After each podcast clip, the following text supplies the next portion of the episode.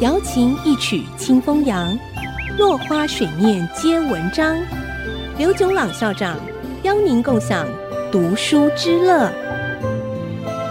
这里是爱惜之音 FM 九七点五，欢迎收听《落花水面皆文章》，我是刘炯朗。今天我们继续讲白居易的《长恨歌》。我们谈到，指使唐玄宗是皇帝，也救不了杨贵妃的命。手下的人为了让唐玄宗开心，找到一个道士，号称有能力找到杨贵妃，代表唐玄宗去探望他。先是上穷碧落下黄泉，两处茫茫皆不见。那就是上天下地都找不到杨贵妃。忽闻海上有仙山，山在虚无缥缈间。这也就是杨贵妃被人送到日本的传说。连起来的地方，在这个仙山里头，终有一人字太真，就是杨贵妃。唐玄宗为了收她为妃子，先安排她出家为道姑，名字改为太真。几年之后，才让她还俗，封为贵妃。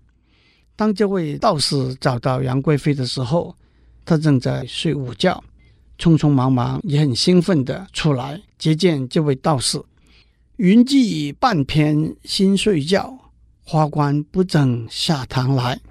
头发和帽子都没有整理好，风吹仙袂飘飘举，犹似霓裳羽衣舞。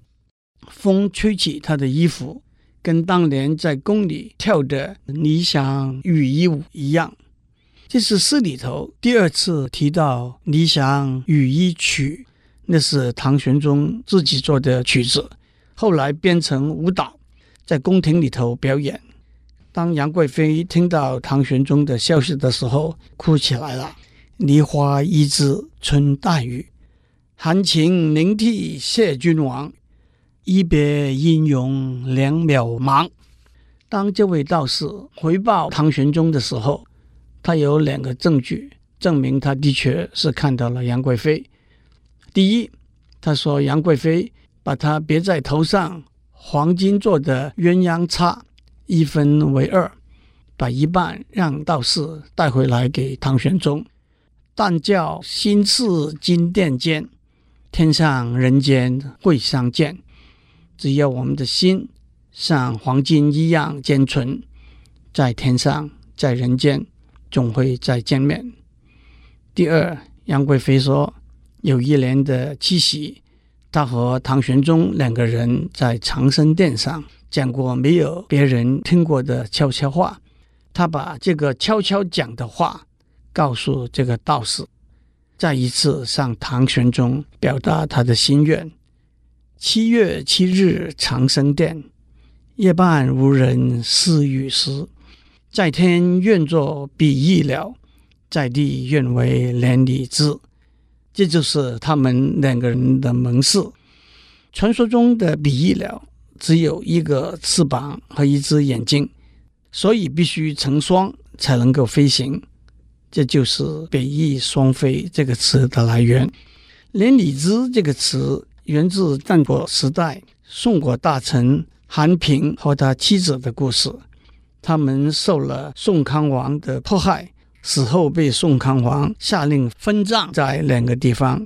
后来，他们两个的坟墓上长出了树，树干、树枝、树根都缠合在一起，这就是“连理枝”这个词的典故。《长恨歌》结束的几句是：“临别殷勤重寄词，词中有事两心间。”七月七日长生殿，夜半无人私语时。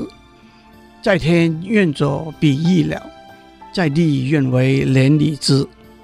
天长地久有时尽，此恨绵绵无绝期。今天先讲到这里，我们下次再见。落花水面皆文章，联发科技真诚献上好礼。给每一颗跃动的智慧心灵。